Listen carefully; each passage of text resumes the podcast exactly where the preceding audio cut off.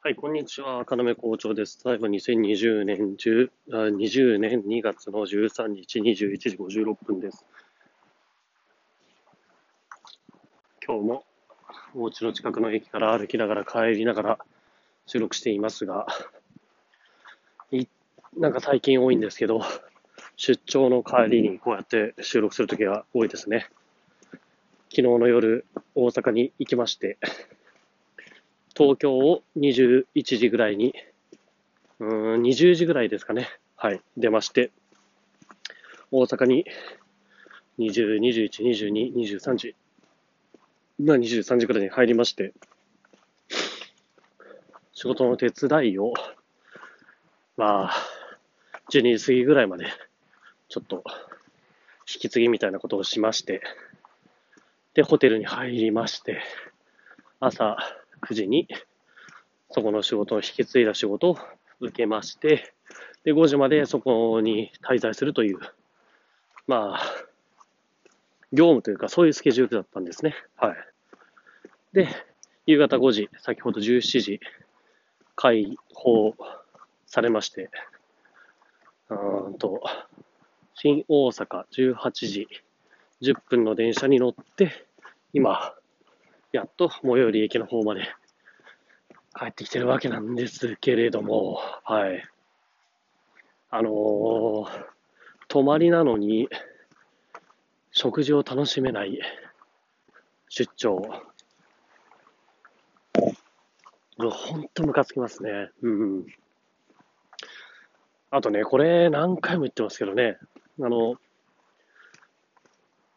皆さん、ちょっとそれぞれね、会社員だったりとかすると思いますけれども、まあ、会社員の人多いでしょう。出張手当っていうのが出るらしいんですよね。うん。出張手当ってどういうものかっていうのは僕はね、知らないっていうことは、私が所属している会社は出張手当がないっていうことなんですけど、うん。出張手当、僕が聞く限りではね、出張手当っていうのは、その、1日あたりなんか3000円とか、まあ、出るらしいですね。うん。宿泊費、ホテルっていうのとか、あとは、移動費、交通費っていうのは、もちろん、ね、生産されるわけなんですが、出張手当っていうのは、それとは別に、多分ね、食事とかね、わかんない。しあの、下着とかの交換なのかな？あとはな、髭剃りとか？いや、わかんないですけどね。だから3000円とか出るとかっていう噂を聞きました。はい。まあ、これちょっとね、僕の片方の偏った偏見なんですけど、偏見？うーんと、こ、僕が、僕からだけの方向、僕の方向からだけの意見なんですけどね。うん。欲しいんですよ、その出張費が。はい。だって、お家でご飯を食べればね、あのー家の食費っていうのはね、い一食3000円もかからないんですよ。1000円とかもかかんないですよね。そうやって計算して作ってますから。で出張行けば行くほど、その食費いや、いいんですよ。僕は節制してね、あの、出張に行くと毎回牛丼だなとかね、マクドナルドだなと、やればいいんでしょうけどね。うん。出張費欲しいですね。3000円でい、ねいいんですよ。あのー僕はね、うまいものが特に食いたいって言ってるわけじゃないです。あの、ビジネスホテル飯とかでもいいんですよ。せっかく一人だから、ねえ、って言って、うんそう、いいんですよって言ったってね、ビジネスホテル飯って、わかります？皆さん。コンビニで買ったりとか、吉野家とか、マクドナルドで買ったご飯をビジネスホテルで一人でゆっくり平らげるっていう、あの、行為ですよ。にしたってね、お金かかるわけですよ。ねえ、会社の仕事で出張に行ってるのに、そこで、あーね、そのプライベートな時間も損失しているわけで、で、食費もね、いつもの計算より高く使うわけで、それってどうなのかっていうところで、まあね、計算されたのが3000円とかなんでしょうね。うんうんうんうん。それが欲しいんですよ、私は。はい。ただね、あの、方や、例えば出張費が出ますという会社であったとしても、もしかしたら、あの、なんだっけな。出張費は出るけれども、出張の移動する、あのー、新幹線とかね、指定席がダメとか、例えば、ホテル、ホテルの宿泊費はいくらまでとか、決まってるっていうところもあるらしいですね。もしですよ、観光地に行かなくちゃいけなくて、京都とかでいいですよ。観光シーズンで。ね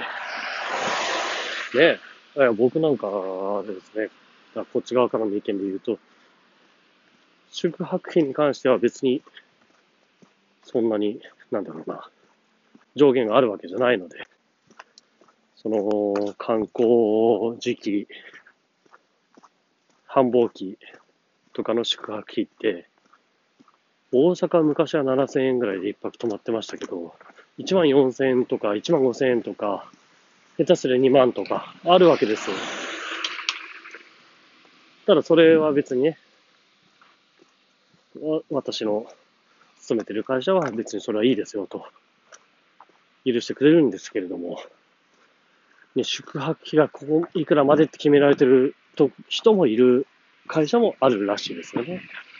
うん。どっちがいいのか。その差額って言ったら今のね、2万とね、6000円で、宿泊費6000円までしか出しませんよっていうところだったら、まあ、でも、そんなことあるかなって、あなた出張行きなさい、自腹で払いなさいって、なんてないですよね。うん、でもよく聞く聞くじゃないですか、あの、何でしたっけ、あの、カードですよ。クオカード。クオカード横領。あのー、あるんですよ。楽天のプランとかに。クオカード、ササラリーマンの強い味方。クオカード3000円分付きみたいなね、プランが。あれね、あ、そうだそうだ。それ使えばよかった。ああ、こんな、あの、あ、横領すればよかったって言ってるようなもんですけど、いや、ほんとね、わ、わかりますわかります。その気持ち。あの、っていうか、僕みたいな人がそそれ使うんだな。そうだ。あの、宿泊費上限は別にありませんよ、と。ね？うん。交通費も上限ありませんよ、と。ただ、出張経費なんて出ませんよ、と。あの、そういう僕みたいな立場の人が、クオカード付きのあれだな。ホテル取って生産するんでしょうね。うん。それだ。あの、需要はそうですね。私にありました。ちょっと解決した気がしますね。はい。これ、あの、横領宣言しているみたいですけどね。うん。そんな話をしてる中で私、今、帰り道、1ヶ月前まで私が住んでいた妻の実家の前を通ったんですけど、私の義理の父が、さっき駅前で会って挨拶したら、タクシーで帰ってきてましたね。酔っ払って。大丈夫かな？あ、心配ですね。アルコール依存症的な話なんですけどね、それは。はい。はいはい。じゃあ、あの疲れてるんですよね。息がなんか怠惰になってるのは。うん。疲れたな。本当はもうちょっとね、明るい話をしたかったんですけど、まあ、こういう庶民のね、ああ、俺も疲れてんだけど、赤波校長も疲れてんだなって、ね、そんなの聞いて、俺も明日も元気出そうって、そう思わないでしょうけど、そういう人聞いてくださいね。はい。出張経費については、一回言ってみようかな。俺、出張すればするほどなんか、飯代かかるんですけど、つって。うん。でもそういうのね、どんどんがんじがらめにしていくと、あの、ね、じゃあ、これはここまでだろ、これはここまでだろ、みたいな、決まっちゃうんでね。うちの会社の代表としてはそういうの自分でうまくやってくれって思うんですけど、ああいう人なんですけどね。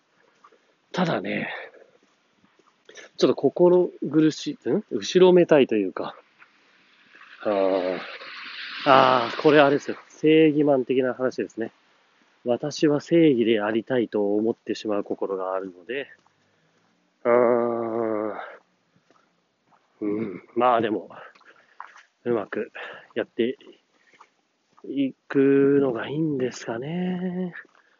どうでしょうかね。もう家に着くんで切りましょうかね。はい。じゃあまた。バイバイ。バイバイ。はい。